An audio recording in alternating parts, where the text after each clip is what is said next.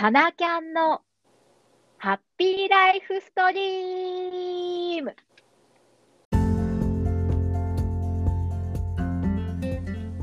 この番組はどこにでもいる普通のサラリーマン2人が日常にあふれているハッピーワード、ハッピーごとを紹介し、リスナーの皆さんの人生をハッピーに巻き込んでいく新感覚ポッドキャストです。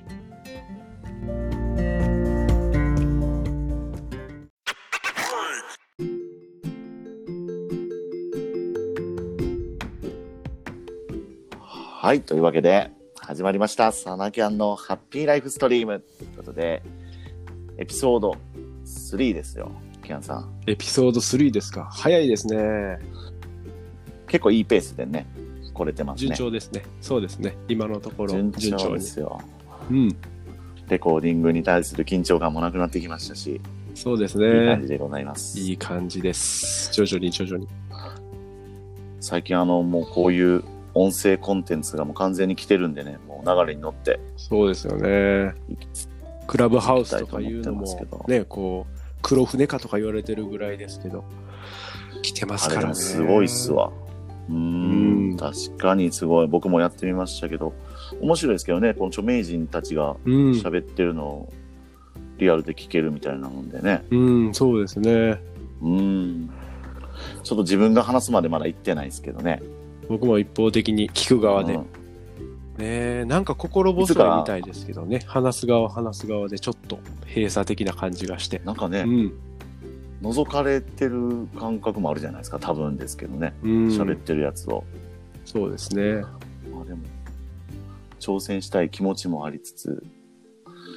いつかサナキャンハッピーライフストリームの生放送みたいなんとかね、クラブハウスで。そうですね、それやったらできそうな気しますけどね。いや、できるんじゃないですかね。こうちょっと引っ越しじゃないですけどね、試しにやってみるぐらいでもいいと思うんでね。生放送やってるんで来てくださいって誰も来んくてね2人で寂しいなみたいな喋り続けるっていうねみんなに呼びかける3時間4時間5時間やってる人もいるみたいですからね。もう一日中やってるとか ね、ちょっとそこまでは僕は無理です。そうですね。さなやん、ちょっと今日僕は2月14日ってことで、一応世間的にはバレンタインじゃないですか。ありがとうございます。ありがとうございます。昔ね、こう男性なら誰しもが2月14日ちょっとドキドキすると思うんですけど、ちょっとどころちゃいますよ。もう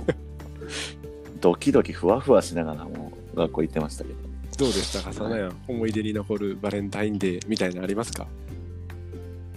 思い出に残るバレンタインデーね。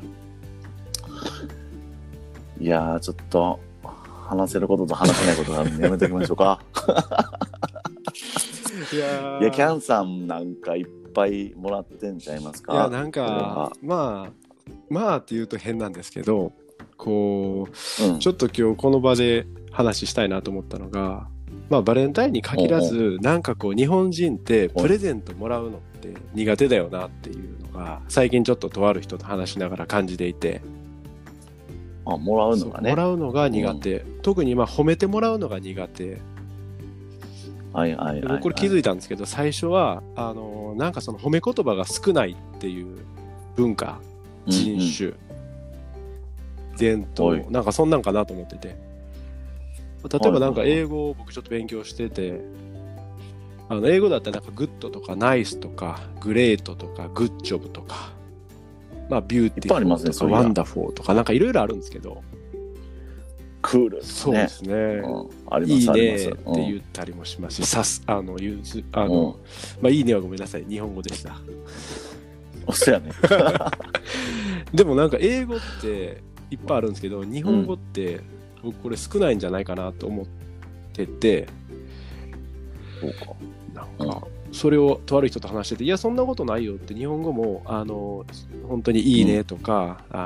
さすがとか、うまいねとか、そうやね、なんかこういっぱいあるよねっていう話をしてたんですけど、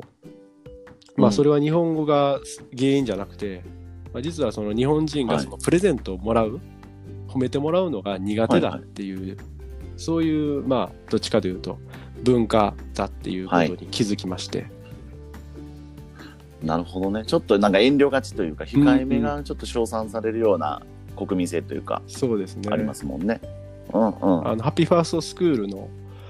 秀平さんっていう方もですね、謙虚と臆病を間違えないようにっていうこうハピごとを名言をね発されてましたけど、まあ、その謙虚なんですよね、はいはい、日本人ってやっぱり、うん、で自信がないとか、ね、謙虚は日本人は良しとされますけど海外ではあんまりね良しとされないですもんね、うん、多分ね、なんでまあ例えばなんかこう褒められた時でもいやいやそんなことないですとかなんかこうちょっとこう謙遜してしまうことが多いと思うんですけど、ね、なんかそこで、はい、まあ褒められた言葉のプレゼントも実際受け取ったもののプレゼントも、まあ、なんか気持ちよくありがとうってこう言えるとすごいいいなって思って、うん、その相手渡す人にとっても、はいはい、なんか例えばバレンタインのチョコレートを勇気持って渡す時も結構ドキドキしてるでしょうし、うん、結構まあ決めて覚悟持って渡してる人もいるし、まあ、簡単にできることじゃないと思って、うん、そうやね、渡した人にとってもその受け取った人が嬉しい反応してくれるときっと嬉しいと思うんですよね、はい、うん、それがまあ下手くそというか苦手な人が多いんで、まあ、自分はそうやって褒められたらまあなんか本当にどんなことでもいいんですけど褒められた時に気持ちよくこうありがとうってこう恥ずかしがらずにね言えるといいなって思って気づいているちょっと今日この頃で、まあそんな日が今日バレンタインだったんで、あら素敵な話をしてみたいなと思ってですね。確かに褒められてもねそんなことないですよとか、うん、まあ僕もなんかうちの息子とかもサッカー上手ですねとか言われてもいやいや全然まだまだ下手くそでとか言いますけど、うん、それはちょっとあんま良くないですよね。確かにね褒めてくれてる人にも申し訳ないし。うんっていうことですね。そうですね。だからキャンさんイケメンっすねって言われたらありがとうございますとそうですね。そういう風にね、いやもう全肯定しちゃうぐらいの感じでいいんじゃないかなって思いますよね。確かにその方がほんまに気持ちいいですもんね、うん、なんかこう相手のこともさらに褒め返すぐらいのね、さらにプレゼントを渡すぐらいになれればなんかまたそこから新しく会話も弾むし、まあ、そんなことをいつも、ね、ハッピーファーストスクールの朝練でも、まあ、褒めてじゃないですけど肯定ファーストって言われててしてる場があるので、はいはい、そうするとこう安全安心になれるんじゃないかなと思ってですね、確かに感じております。こんな感じですね。このポッドキャストもじゃあもう、ね、いいねいいね言うてキャンさんさすがやなー言うて、そうですね、褒め合っていきましょうか。いいっすね言うてやりましょうありがとうございます。今日はゲストも来なくて僕のハピごとを発表するところなんで、うん、いいねいいねいっぱい言ってもらって気持ちよくやりたいと思ってます、はい、やっていきましょう。いいですかそんな感じで、はい、こんな感じで盛り上がっていきましょう。よろしくお願いします。お願いします。いいじゃないですか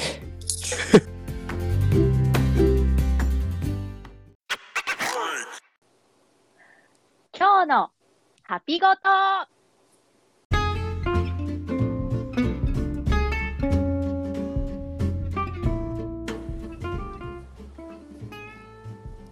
はい、というわけでこのコーナーはハッピーファーストスクールのインスタに投稿された最近のハピごととそのエピソードを紹介しまして皆さんの人生にハッピーストリームを巻き起こしていこうというそんなコーナーです。はい、では、前回は、まあ、私が投稿したものを紹介していただいたんで今日はさなやんの投稿されるハピごとをぜひ紹介してください。前回のね藤川球児の話ねありましたね。そうかじゃあ僕は、そうですね、まあ僕もインスタ部結構創立から立ち上げからやってましたけどもなかなか最近サボりがちで、ちょっとまた投稿せなあかんなとは思ってるんですけども、うん、結構前に投稿したやつでかなり今も自分の中でこう心にグッときてる言葉があるんで、うん、それを紹介させていただきたいとそのように思っています。はい、ちなみにそれはどんなハピ事なんでしょうか。それはですね、ちょっとパッと聞くと何やって分からんかもしれないですけど、意味あることに何か意味あんのっていうハピ事なんです。へえ、意味あることに意味あんの、うん、ちょっとピンとこないですね。そうでしょう。まあちょっと、まあ、どういうハピ事か説明させてもらいますと、まあ、ハッピーファーストスクールの代表というかね、あの先生でもあります元アイナック神戸とかのサッカー監督の石原さんがハッピーファーストスクールの朝練の中で言った言葉なんですけども、うん、なんてかな、今のコロナのこの状況もあって、うんうん、そのまあ、働き方とかいろんなもん変わっていってますけども、うん、まあ人の価値観みたいなのももうどんどん変わってきてるのでみたいな話をされてたんですよね。うんうんうん、でその中で個人の価値観もまあそれぞれ変わっていってるんでしょうけど、まあ、一般的に大事やってされてたりとか重要やなっていうのをされてる価値観みたいなのも結構変わっていってるみたいな話で、うんうん、なんか今までの時代って結構そのなんか行動を起こそうっていう時にそんなことして何の意味があるのとか、うん、意味ないことしたって意味ないからちゃんと意味あることしないともったいないでみたいな時代やったと、うん、あ、なるほどなと、うん、ただこれがこれから先はこう逆になってくるんじゃないのみたいなのを石原さんが、まあ、発想の転換が上手な方でね、うん、言われてて、うん、逆にその意味がわからんくて、うん、今わからんことやけど、まあ、直感とかワクワク感でなんかスタートしてみて、うん、意味が後から分かるみたいなのがスタンダードになってくるんちゃうかなみたいな話で、うんうん、あ、そういうことだったんかみたいなのが後から来るってことですね。そうそう、なんか当時ね、僕も結構その仕事もそうなんですけどいろいろ悩みを抱えてるっていうか、まあ、結構楽観的な性格はしてるんですけどもやもやしてる感じがあってね、うんうん、なんかハッピーファーストにしても、まあ、このまま続けてても、うん、ちょっとなんか自分の成長ってどうなるなみたいなこととか、うんうん、なんか続けるからには意味あることせんとなみたいなとか、うん、仕事もそうなんですよね、うんうん、なんか意味を持たせるための行動を取ろうとしてたっていうか、うん、だからそういう時やったんでなんかすごい刺さって、うんうんうん、まあでもそういう行動って多分今思うんですけど、うん、意味はもう事前に想像できるレベルでしかなんかこうやっぱりできへんので、うんうん、だからなんかあんまりワクワクしないというかね、義務感でこう挑戦してるみたいな、うん、なんか分かりにくいかもしれないですけど、なんかそういう気持ちであんまりなんかワクワクせえへんなみたいなのもモヤモヤの中にあって、まあ、それよりもなんか意味があるんかどうか分からんけどこんなことしたら面白いとか、うん、これやってみたらいいみたいな方が、うん、その後から分かる意味ってもしかしたらめっちゃポテンシャル高いんちゃうかみたいな、そういう風に解釈したんですよね、うん、僕の中で。素敵ですね。そうそうそう、うん、いいでしょう。それってなんかこの間さなや東京に来られてる時ありましたけど、うん、その時なんか自転車でなんかチャレンジしてたチャレンジの情景が思い浮かんだんですけど、なんか違いますっけ？いやまさに、いやよくぞ振ってくれました。いやそうなんですよ。まあ、仕事でね一応出張行ってて東京で休みが2日間あったもんで、まああんまりそのうろうろするのもね、うん、あかんのでということで、うん、なんかどうしようかな言って思ってたんですけど、安全に移動するために、うん、まあ、歩いて散歩しようかなと思ってたんですけどどうせやったら思ってそうなんですよね。ロードバイクをね前から憧れてたんで、ちょっとじゃあ借りてみるか。憧れたってことはずっと続けてられるわけではないんですね。いやもう全く初めてで、なんやろ、こういう言うてもラジオやから分からんけど、ドロップハンドルっていうんですか、はい、ちょっと前のめりにこうなるやつですね。あれそうですよ。あれの人多いじゃないですか、最近。あれにめっちゃ憧れてて、でも買おうかなって思ったんですけど、めっちゃ高いんですよね。うん、で買っても続かんかって面白くないとかなったらね、もう無駄になるんで、ちょっと一回試してみたいなみたいなのあって、そうそう、ほんでレンタルをして、どうせレンタルするんやったらこうなんかね、観光しに行くのもちょっと微妙やし、そのまあ東京にいる仲間に顔を見に行こうかなみたいな感じで、まあ、最終横須賀まで行ったんですよ。え、どこからですか？浅草です。浅草から横須賀って言ったら一体何キロぐらいあるんですか？片道、まあ、2日間で往復したんで、80キロぐらい片道、そうそう、合計150キロぐらいだったんで、まあ、75キロ、80キロ。壮絶なチャレンジですね。なんか24時間マラソンみたいですね。そうそう。ほんまにね、そのいろんな人に途中で、まあまあね、ご飯食べるとかやるとちょっと危ない時期やったら、外でとりあえず公園、家の近くまで行くからちょっと出てきて挨拶だけ、そんなんで行ったんですけどね、大変でしたよ。もうほんまやめとけよかったなって何回も思いましたけどね。いやー、すごいな、そこによしってなるまでのこう気持ちとか、やってる間の最中の気持ちとかね、やろうってして途中でやっぱりこう、心折れそうになるなって時もきっとあると思うんですよね。めっちゃあるっすね。そのなんやろな、まあもうやろうって思ったのは完全に前日に思いついて、明日と明後日暇やけどどうしようみたいな、でもうろうろできへんし、そうやみたいなことやったんで、でこの意味ある、ことに何か意味あんのを思い出して、いやちょっと意味ないことにチャレンジしてみたいなと思って、 どんな意味があるのかを確かめに行ってやろう、まあ、かっこよく言うとなんですけどと思ってチャレンジしたんですけどね、まあ、途中はしんどかったっすね、これだけは伝えたいんですけどね、もう初心者は、ね、ほんまケツ鍛えてからやった方がいいです。ケツがなんかいくつかに割れるという、まあ、ケツはもともと2つに割れてますけどね。いや最終6個ぐらいまで行きましたけどね。シックスヒップですね。ほんまシックスヒップですよ。もうクリスティアーノ・ロナウドもびっくりですよ。多分ねだ次の日、まあ、会議でしたけど椅子座ってんの大変でしたね。うわあれほんまね、ちょっとお尻の病気を持ちの方やったりしたら多分無理やと思います。冬の寒い時ですし余計ですよね。お尻痛いわーって感じですよね。あ、それもあるかもしれないですね、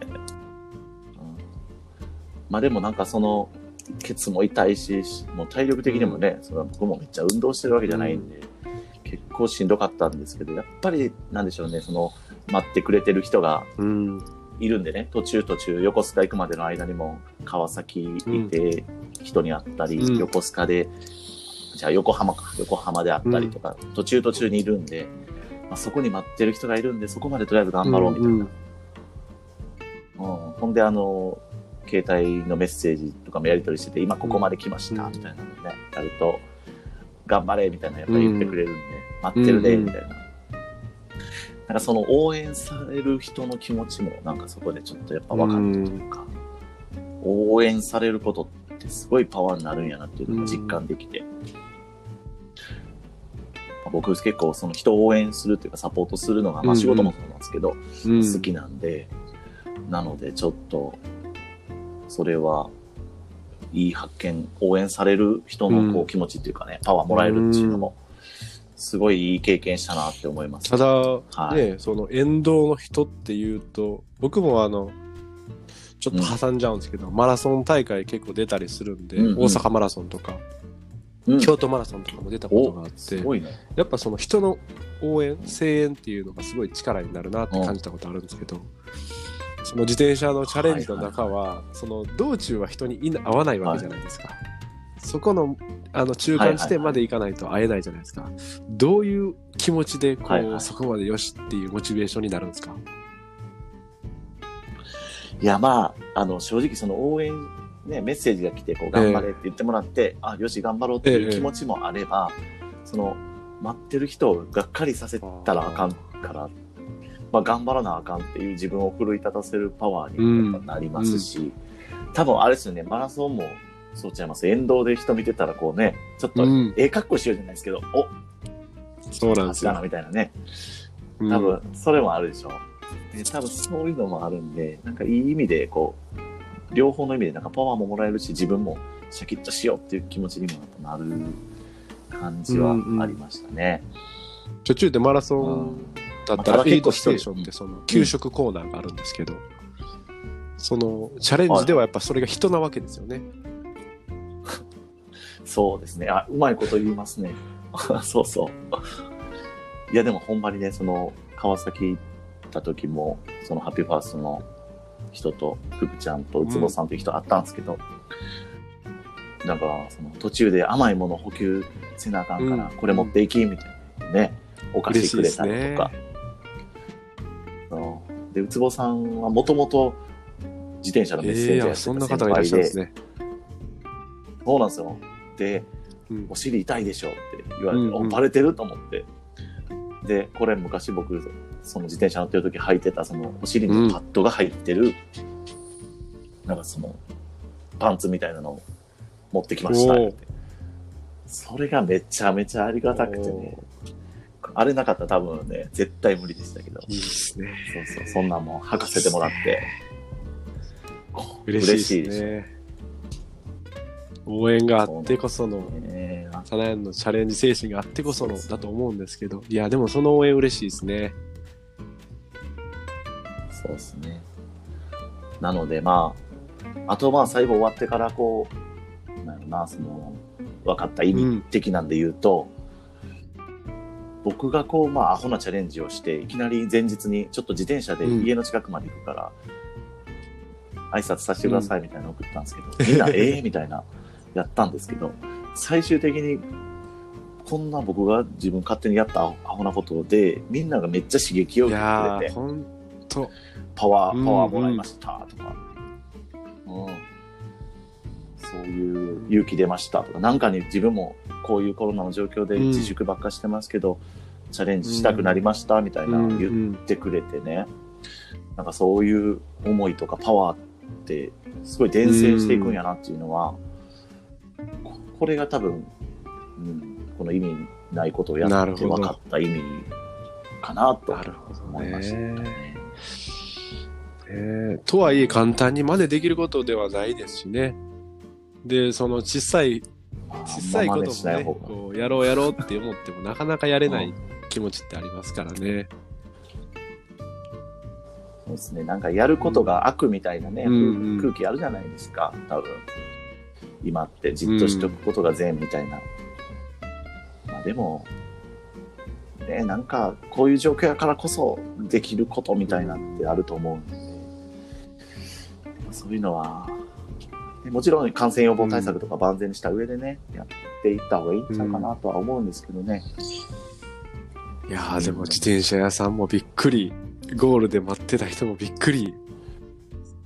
会う人びっくりでしょうね、このチャレンジは。レンタル屋さんもこの2日間で帰ってきて返したときに、どうでした?結構お疲れですけど、どこまで行ってきたんですか?みたいな聞かれて、いや、ちょっと横須賀まで友達がいて、って言ったら、マジですか?って初めてっておっしゃってましたよねみたいな。いや、そうなんですけど、つって。くそご無事で、みたいな感じで。浅草からやったら、普通に東京駅出て、横須賀線でビョンって。電車乗った一瞬ですよね。いやいや言うたそれマジそうなんです。そうそれは、ね、いやそうなんですけどね、その横須賀で待ってた人もそんなん言ってましたわ。電車だったら早いっすよとか言って知っとるわそれ意味ないやろっつってそうまあでも、まあ、こういう時やからこそチャレンジできたことでもあるかなと思うんで、ぜひ、なんかキャンさんも、いや今この話聞いてるだけで、その皆さんが感じられたことと同じことを僕も感じました。なんかやってやりたいなとか、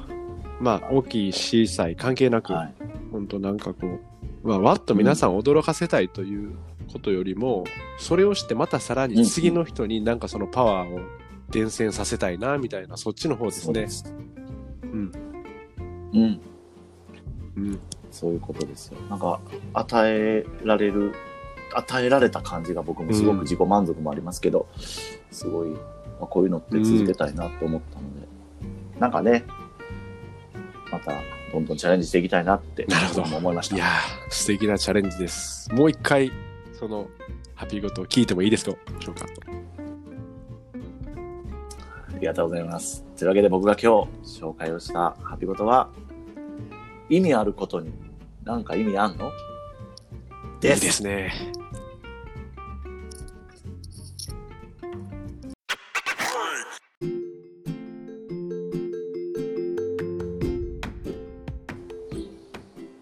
はい、というわけで今日も早いもので放送が終了に近づいてきておりますけども、うん、今日は僕のねハピゴトを聞いていただいたわけですけども、いやー盛り上がりましたね。盛り上がりましたね。なんかこう、ね、サダヤンが自転車全力で漕いでるところめっちゃ想像できました。シュッと一瞬のように時間も今日過ぎましたし、サダヤンのスピードのようでした。いやいやめっちゃ良かったです自転車。多分普通にあのママチャリのなんか中学生の女の子とか抜かれていってましたからね。あいつめっちゃバリバリの自転車乗ってんのにみたいな。そうそうそう。いやー本当でもなんかチャレンジしたいなとかなんか自分もっていう気持ちになれる、そんなこうあったかい話でしたね。うん、ね。うん。そのチャレンジをね応援するというかね、人生の伴走者でありたいみたいなことを言ってたやつもいましたけど、うんうん、そういうのも仲間っていいなと思いますね、うん、やっぱり、ね、なんかこう、うん、自己肯定感を高めるためにはみたいな話を人から聞いたことがあって、うん、小さな成功体験を積み重ねるっていう人もたくさんいらっしゃるんですけど、それよりも、伴走者のような仲間がたくさんいらっしゃる。この仲間を持つことも、うん、その自己肯定感を高めることの一つだよって教えてくださった方がいて、まあ、まさしくそれがこのハッピーファーストスクール代表の石原さんなんですけども。あ、なるほど。あのおっさんですか。そうですね。おっさんって認めてもうた感じありましたけど。失礼しました。そうか。いやいやいや、聞いてたら怒られますけど、なるほどね。まあでもそういうことですよ。素敵な仲間がいるからこう、ね、自転車もできたし、うん、ポッドキャストもできてるし、うん、ゲストもみんな来てくれるしと、いうことで、じゃあゲストの募集も含めて、はい、最後にキャンさん告知をお願いしていいですか？うん。まあ今日サダヤンのハッピーエピソード。ハピゴトでしたけども、まあ、この番組は皆さんの周りで見つけたいろんなハピゴトを募集しています、はい、応募の方法はこのポッドキャストの詳細欄に記載がありますんで、まあ、ぜひどんどん応募していただければ大変嬉しいです、うん、で、まあ、番組の公式ツイッターと番組の公式インスタグラム、うん、ごめんなさい、番組の公式フェイスブックもありますので、うん、皆さんそこを見てどんどんフォローしていただければと思います。まあ、この番組、我々だけではなくて皆さんみんなで作り上げていきたいと思っていますので、これからも盛り上がっていきましょう。ありがとうございます。ああ、いいっすね。いいっすね。そうそうそう。みんなでね、巻き込んで、ガンガン盛り上がっていければね、宣伝もしてくれるでしょうから。そうですね。人だね。はい。ではでは、そんな。こんなでもうお別れの時間なので、はい、あっという間にそろそろお別れしたいと思います。はい、はい、では今日もありがとうございました。お相手はサダヤンとキャンでした。はい、さようなら。ありがとうございます。